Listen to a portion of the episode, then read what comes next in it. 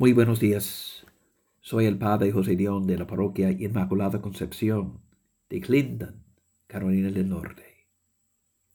Hoy miércoles 17 de noviembre celebramos la memoria de Santa Isabel de Hungría, franciscana terciaria real, entregada totalmente a socorrer las necesidades de los pobres.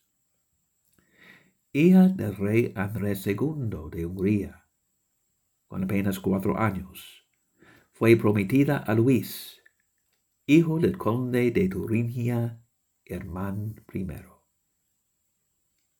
boda tardaría en celebrarse, pero siendo costumbre la de educar juntos a los futuros esposos, partió ella hacia Turingia y vivió en el castillo de Wartburgo, entregada a la meditación de las cosas celestiales.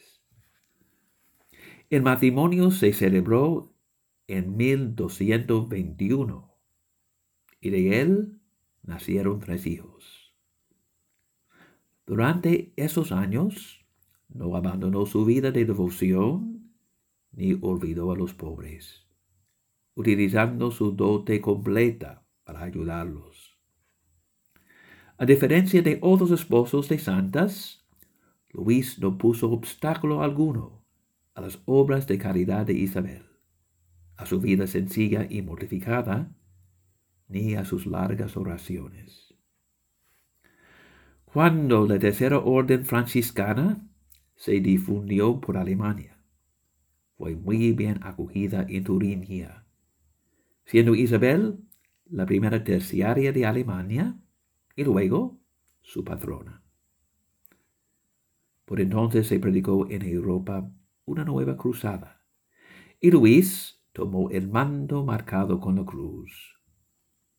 El día de San Juan Bautista se separó de Isabel y fue a reunirse con el emperador Federico II en Apulia.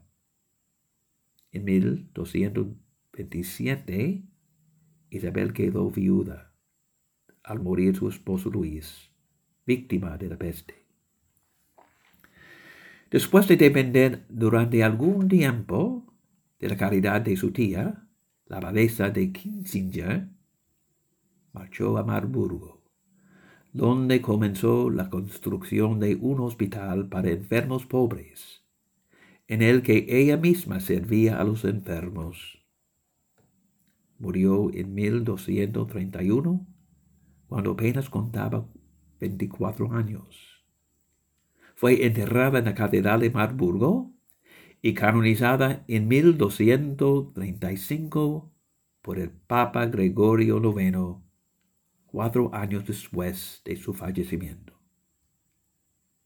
Algunos religiosos franciscanos que la dirigían en su vida de total pobreza afirman que varias veces, cuando ella regresaba de sus horas de oración, la vieron rodeada resplandores, y que sus ojos brillaban como luces muy resplandecientes. El emperador Federico II afirmó, la venerable Isabel, tan amada de Dios, iluminó las tinieblas de este mundo como una estrella luminosa en la noche oscura.